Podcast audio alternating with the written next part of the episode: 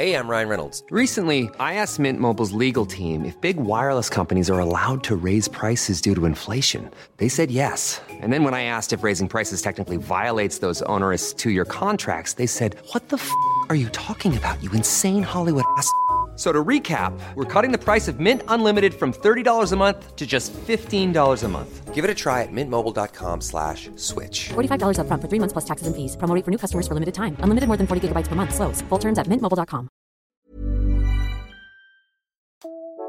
Hello and welcome to Germany in Focus, a news podcast made possible by members of The Local.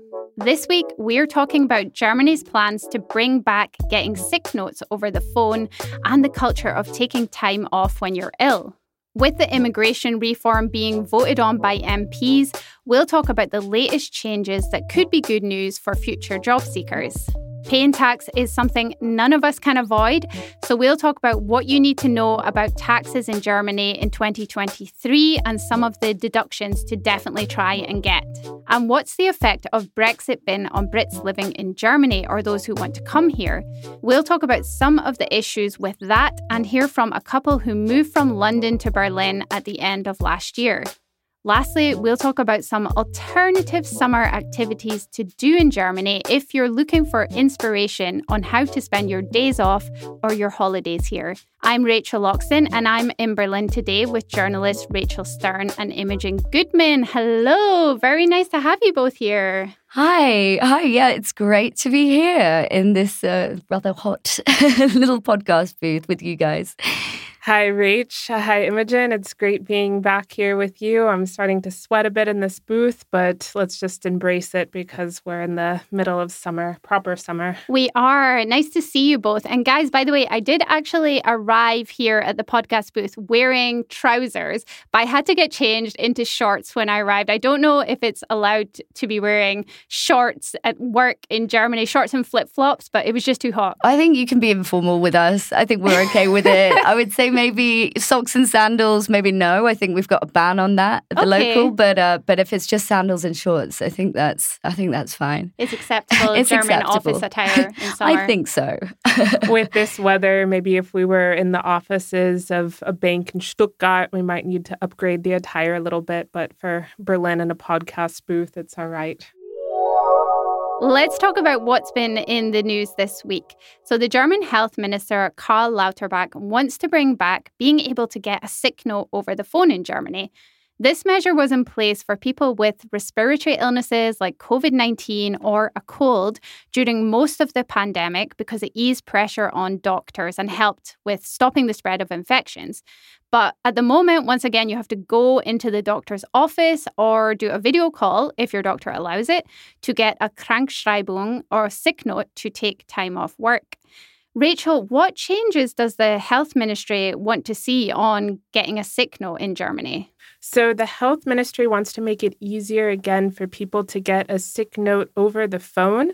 And this time around, they would be able to get one for all sorts of respiratory illnesses or even a longer term illness. And so the draft law will stipulate, however, that the patient is known to the practice um, in order for the practice to issue the note over the phone.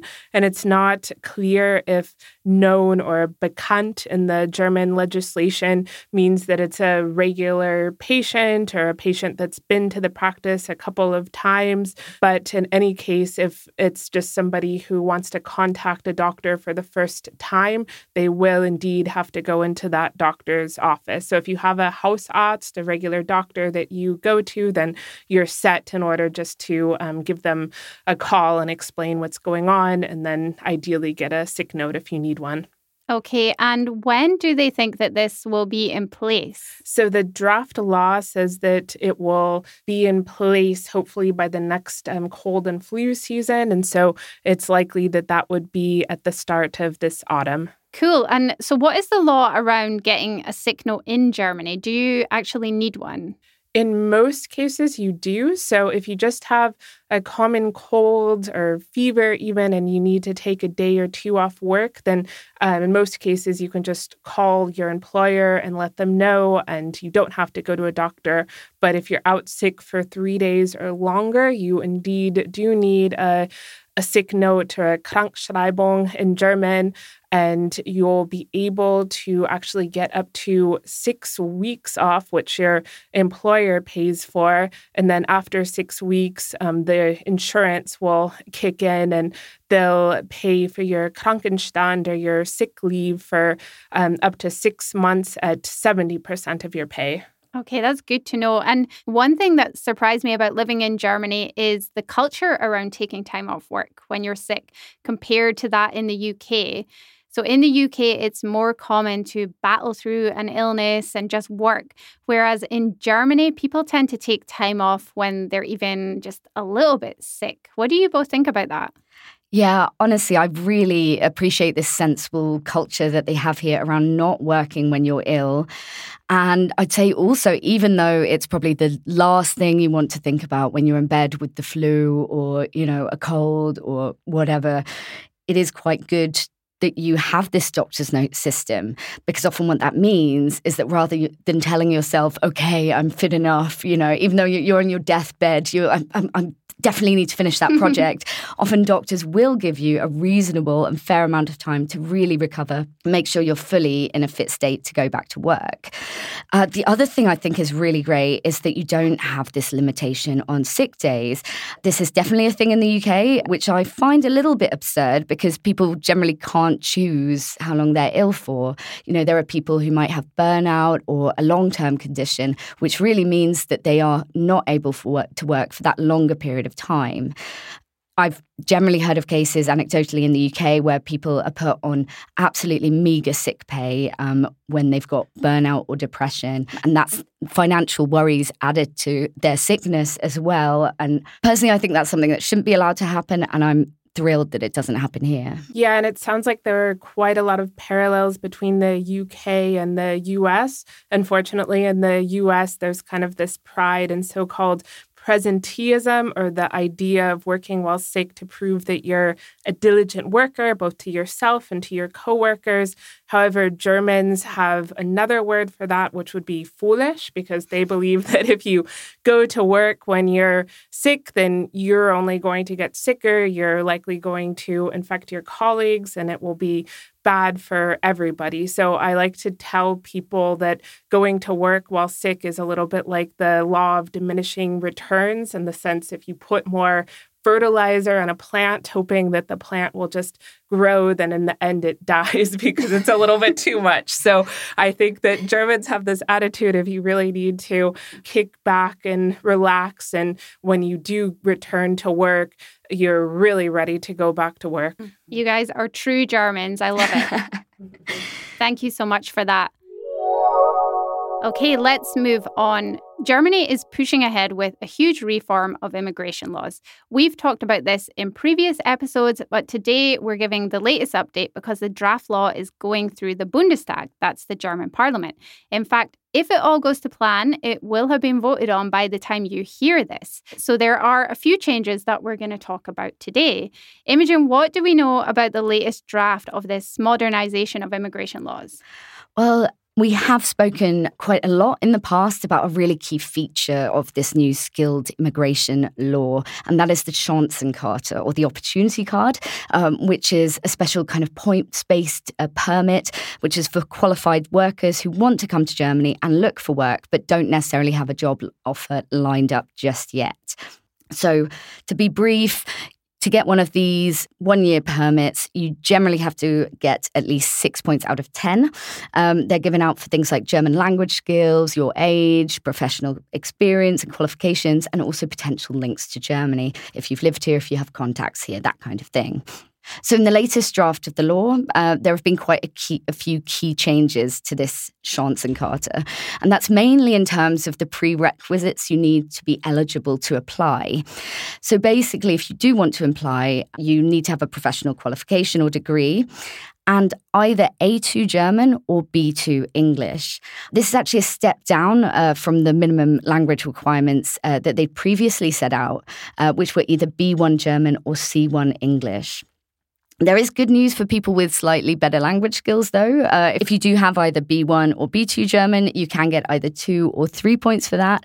And you can now also pick up a point for having C one English, uh, which is another key change in the latest draft of the bill. There's another piece of good news in the latest draft, which is that this Chancenkarte can now be extended for up to two years if you do sign an employment contract. And for people who would like to come to Germany through the blue card route, we've also learned that the salary threshold will be reduced to three thousand five hundred gross, so that's before tax, per month. At the moment, it's almost five grand per month in most cases. So this really opens the door for people who are just starting out in their career and maybe not able to get those really high salaries just yet. That is really good news. Really good to know, actually. This law is, of course, aimed at attracting skilled workers from abroad. But what are politicians saying about fostering talent within Germany, Rachel, and also when it comes to asylum seekers? So, Rach, as part of this reform, the coalition government wants to grow the talent pool, which is already in Germany, and young people who can't find in-company training or Ausbildung um, should be offered uh, training outside of the company, according to the draft. And there will also be a so-called mobility bonus, which would make it easier for people to accept training places that are a bit further away.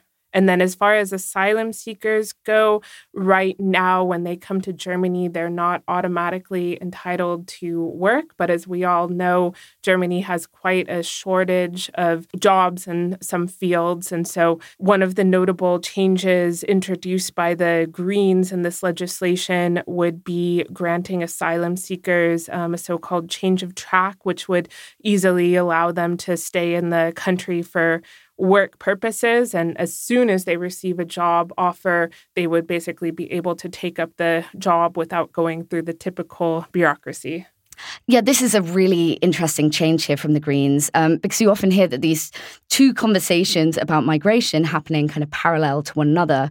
So the first conversation is that we have this huge Fachkräftemangel, or skilled worker shortage, and we desperately need people to come to Germany. And the second is, how are we going to cope with all of these refugees who are seeking protection here?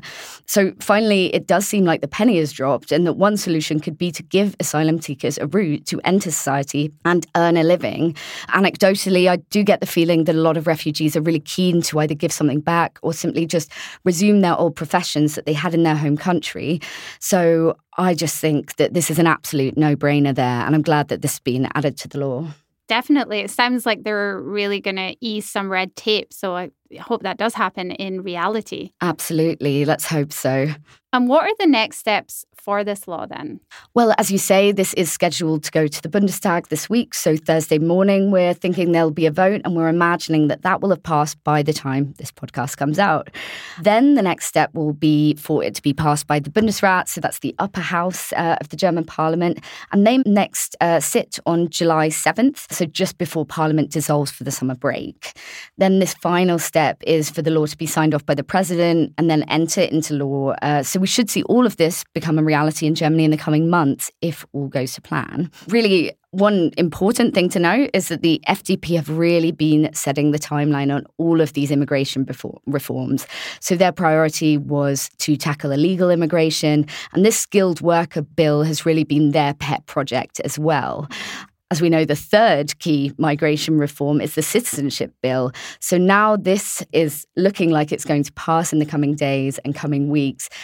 That could be good news for moving that citizenship law one step further ahead. And that's now the time, hopefully, that this will we'll start to see some movement on that. So this is kind of maybe a bit like a stepping stone towards the citizenship law, if that's what you've got your eye on. Absolutely. I think even if you're not too interested in the skilled worker migration, we know that we're now hopefully one step closer to dual nationality and all those other exciting reforms that are coming. Thanks so much for that, guys. And we will, of course, provide links to the stories and updates in the show notes.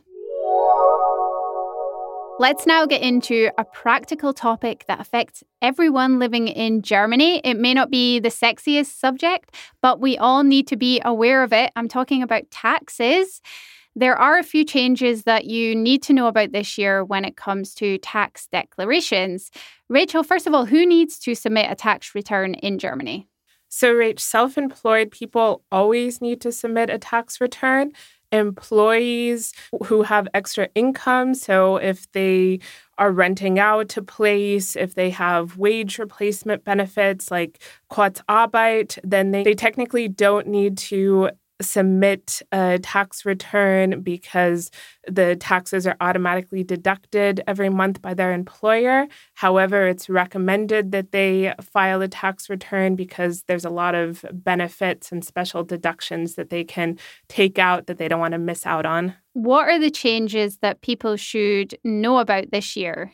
So first of all, there are some new deadlines which were imposed during the corona times um, to give both the filers a bit more time as well as the Steueramt, um, the tax office, more time to process all of these returns. So if you're filing taxes yourself, um, you have until October second this year. And if you're working with a tax advisor, Um, you'll get a bit of breathing room because you don't have to file a return until July thirty-first of twenty twenty-four. Um, and I should also say, if, if you fall into this category of people who don't have to submit a tax return, um, you actually have until four years if you're just submitting a return because you want to um, take advantage of some of these benefits and um, get money back. This is for your taxes for twenty twenty-two, right? For submitting you, the deadlines is this year, but it's for your ta- your the money you earned last year. Exactly. That's right. So this is for the tax year twenty twenty-two, and all of the other changes basically revolve around uh, increased deductions that you can take. So almost every single deduction that you're able to claim has been increased this year. Good to know. Are there any specific tax breaks in Germany that you would really recommend people get familiar with? So this is a bit of a tricky one because probably a whole catalog could be written, and I'm sure there is one somewhere.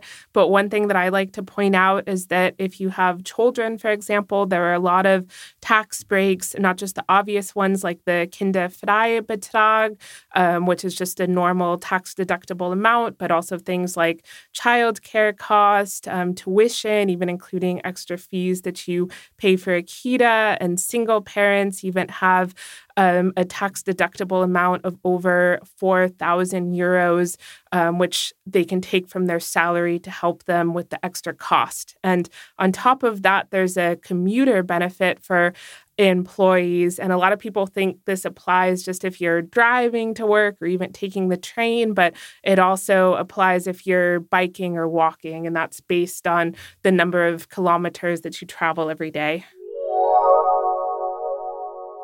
Let's move on now and talk about Brexit. Actually, this week, it is the seven-year anniversary of when the U K voted to leave the E U.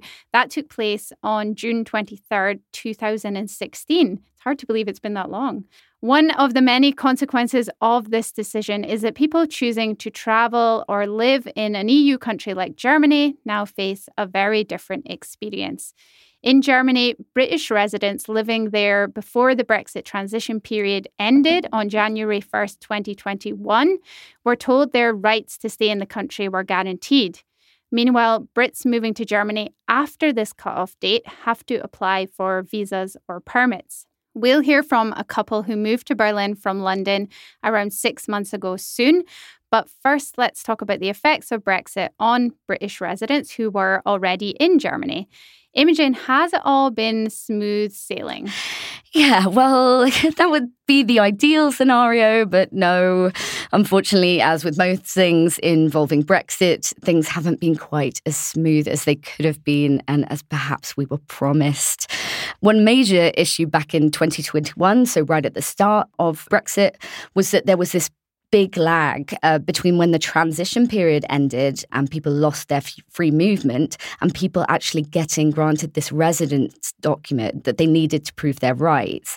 So that meant that people had all sorts of problems travelling between the U K and Germany, getting their passport stamped at the border, for instance. Um, I remember there was a particularly bad Christmas. When Christmas was in twenty twenty, before the cutoff date, and in New Year, when people are travelling back, they came back and found that they were having all sorts of issues at the border.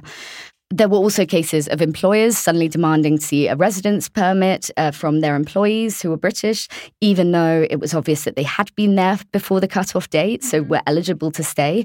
Um, I believe the Federal Office for Migration actually had to send around a memo telling people not to do this and to give people time at least to get this card.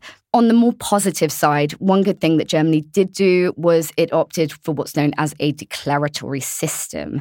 So that basically means that instead of applying uh, for this kind of permit or document, your rights are kind of automatically applied. You just have to declare that you're there and prove that you've taken advantage of these free movement rights before Brexit. That said, again, you know, there has been a general trend of confusion, of withdrawal agreements, rights not always being understood. And really, sometimes it has been a postcode lottery. Depending on who you get, you might get a different application of the rules. So British people were guaranteed their pre-Brexit rights to stay in Germany under the withdrawal agreement, as you've said.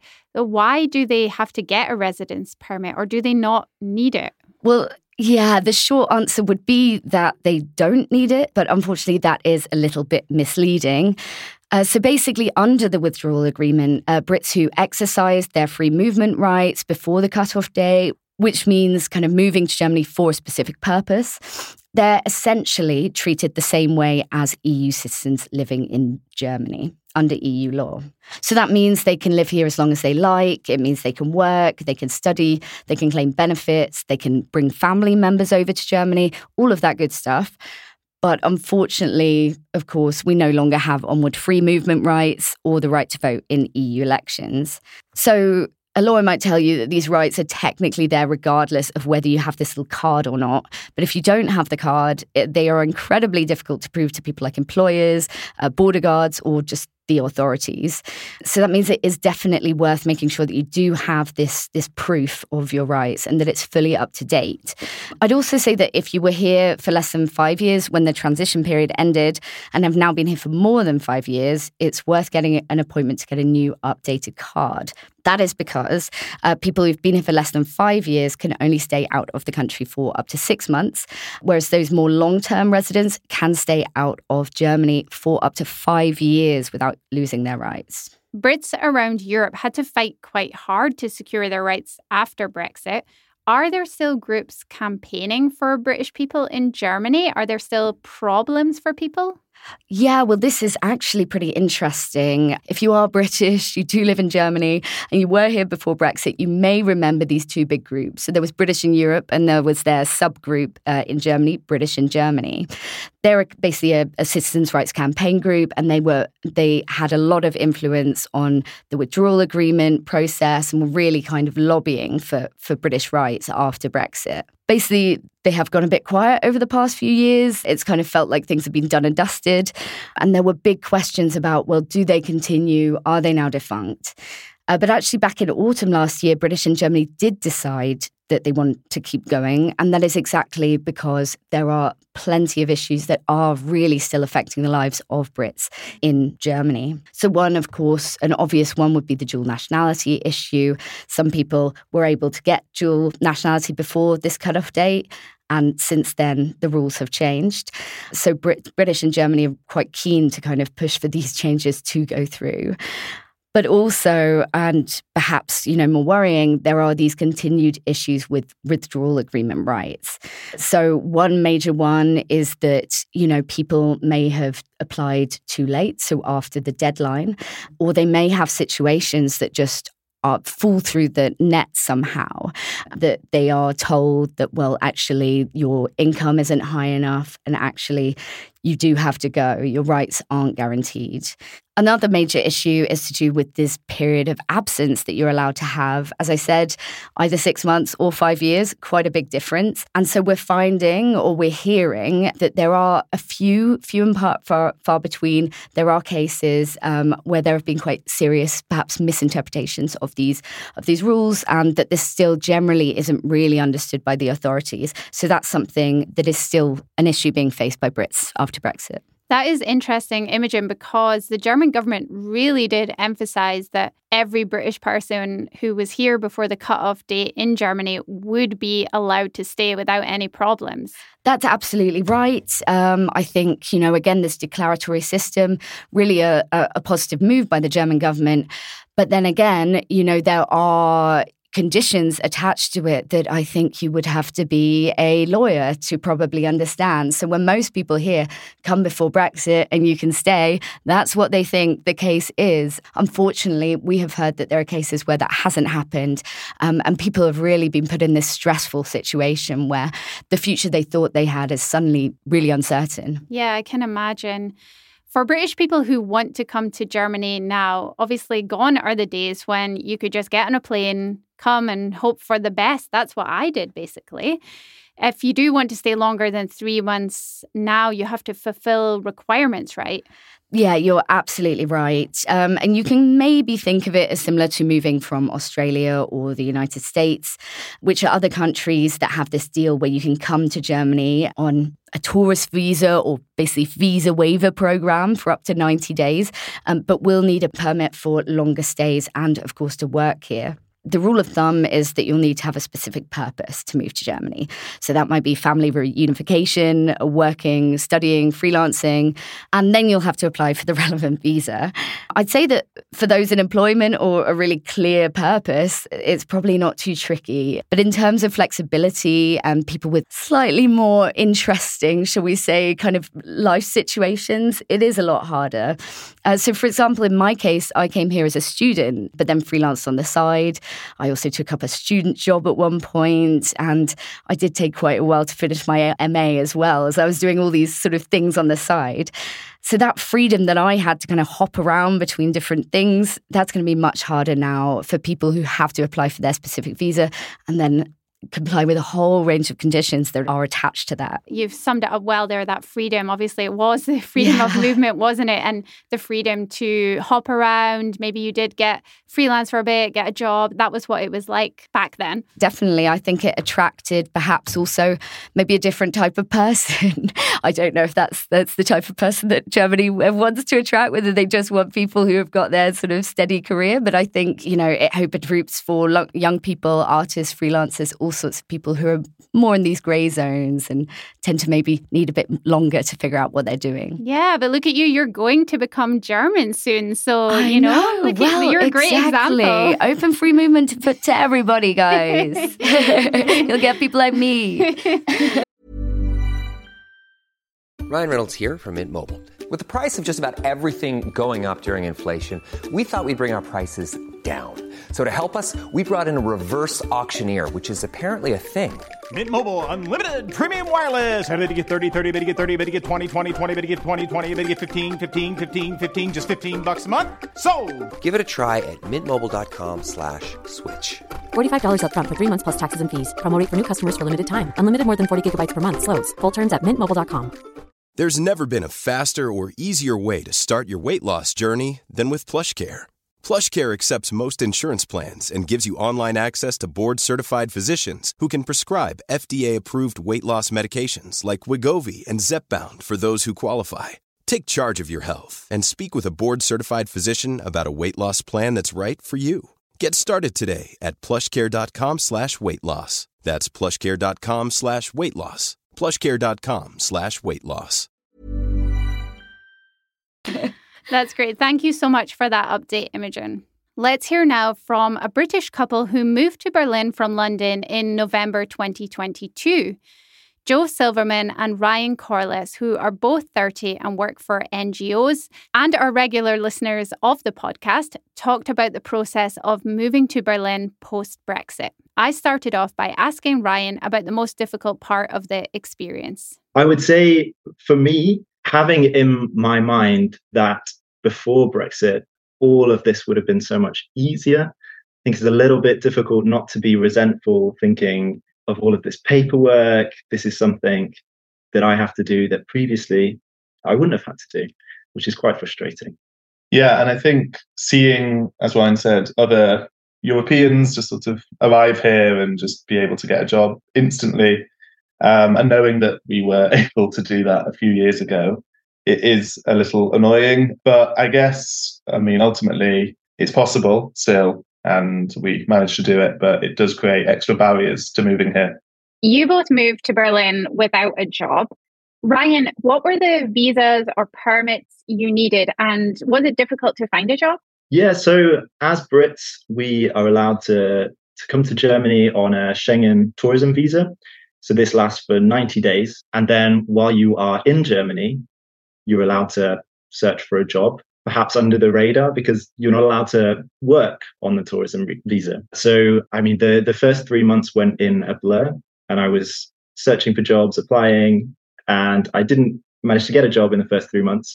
So I had to apply for a job seeker's visa. So this gives you an extension of six months. So to get this specific visa, you need to have a university degree. You need to have a certain amount of money in your bank account, which changes month by month, year by year. And you also need to have health insurance. So remember, you aren't covered in Germany. So it's a lot of bureaucracy, but it's also achievable. And then once you have found a job, you can convert your job seeker's temporary visa into something a bit more substantial. Did you find the process quite difficult, Joe, or was there lots of information out there? Yeah, it's not as difficult as I thought it would be, if I'm being honest. There are a lot of good websites out there. And once you just make a list of everything you need, really, I'd advise people to do that. Make that list, make sure that you get everything in order so you have all the documents that you need ready and in place before you go to the visa office, because you don't want to go missing one document. And there are quite a few different forms and different documents that you do need to bring with you. Do you think many people are put off from moving from the U K to Germany now because they know that there are these hurdles you have to jump? I think definitely before Brexit, you could just hop on a plane, find any job you wanted. You didn't have to worry about all of this paperwork. And I think there definitely is this Brexit barrier in a lot of people's heads that makes them think this isn't something that's possible for us now. But absolutely, it is possible. From my experience, it was relatively straightforward as long as you find the right guides. You have to embrace the paper analog German universe. And once you've done that, it's plain sailing. So if there's any advice to your listeners from the U K, don't let it put you off. It's still possible.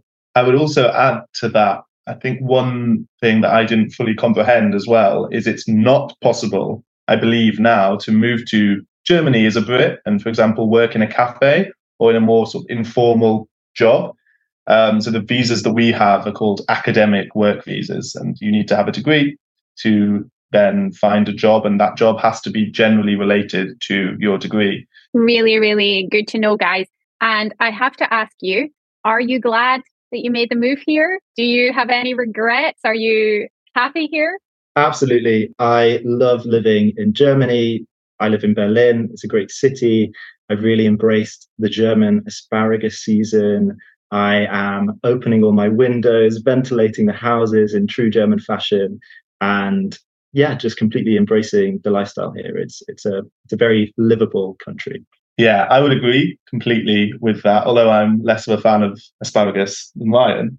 Um, I think we, we probably moved at the worst time to move to Berlin. We moved early November last year. So it's the start of the cold Berlin winter. And that was during the time that we had to find a job, find a house, uh, meet people. And um, at times that became a little difficult. However, as you know now, we are right in the heart of the Berlin summer, which is amazing. So we have no regrets at all. It's absolutely lovely here. And luckily we have a job, so we don't have to worry about work permits or anything of that nature for at least a year and a half, which is very helpful.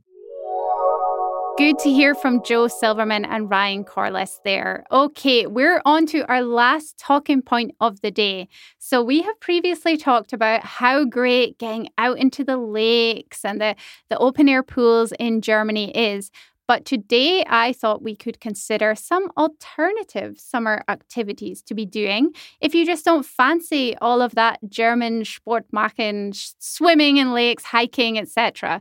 So guys, let's consider some other summer activities that you can do. So I'm going to start us off My tip for enjoying summer in Germany with a slightly different, more low-key activity is to go to the Freie Luftkino, or the open-air cinema. This is a really lovely experience for the light nights. You can watch a film after the sun has gone down, so it's a bit cooler if it's if it's a hot day. And it kind of feels like an American drive-through cinema, but without the cars, because usually you're just going with your, your blanket or something like that. And you're in the middle of a forest or some sort of park, usually. Yeah. Yeah. Will look a bit strange there in a yeah, exactly. open-top vehicle.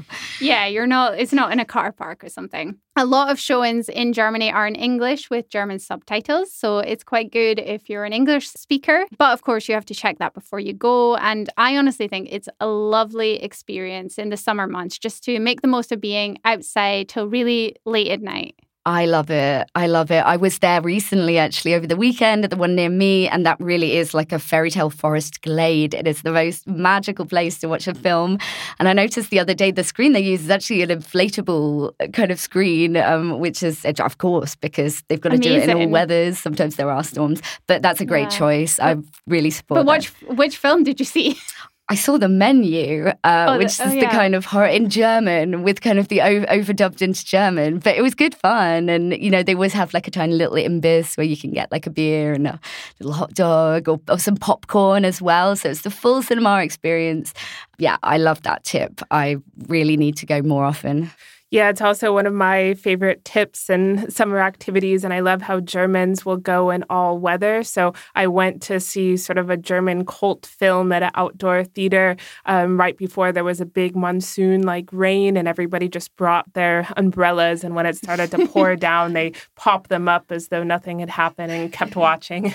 Love it. What's yeah. your tip, Rachel? So summer is strawberry season in Germany. And of course, you see all of these little strawberry trucks dotting all of the cities or even rural areas.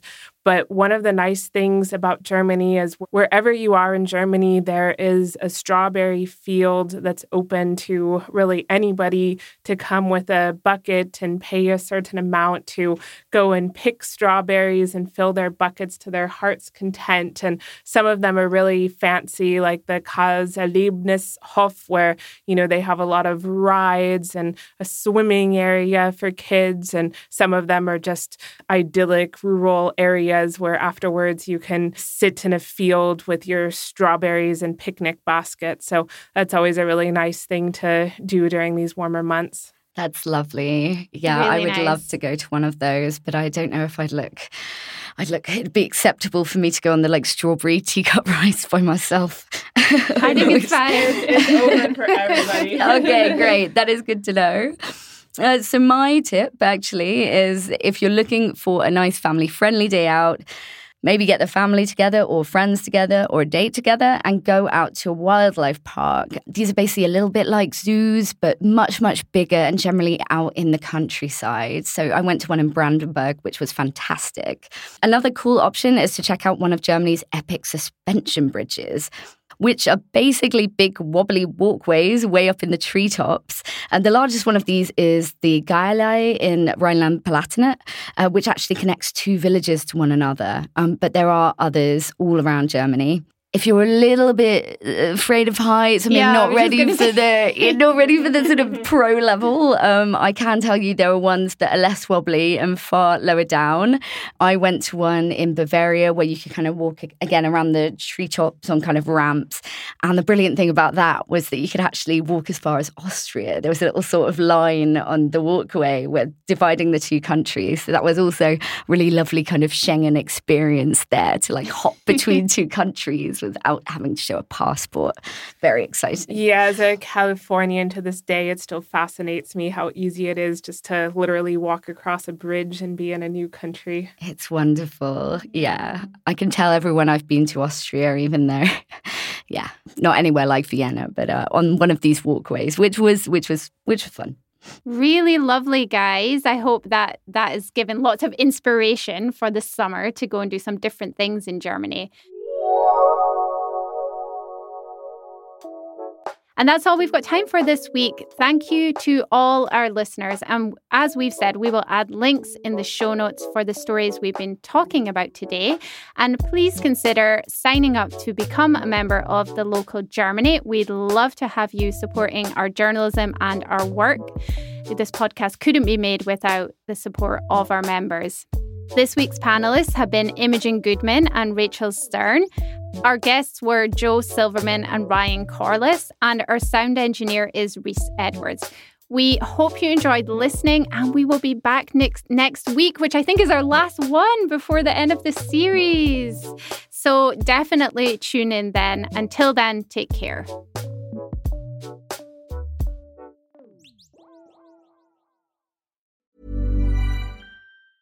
Hi, this is Paige from Giggly Squad, and I want to talk to you about Splash Refresher and my water intake. Okay, so you guys obviously know that I'm a hydrated girly, but sometimes when you drink that much water, it starts to just taste bland, and you're just like, I need something to spice it up. That's why I love Splash Refresher.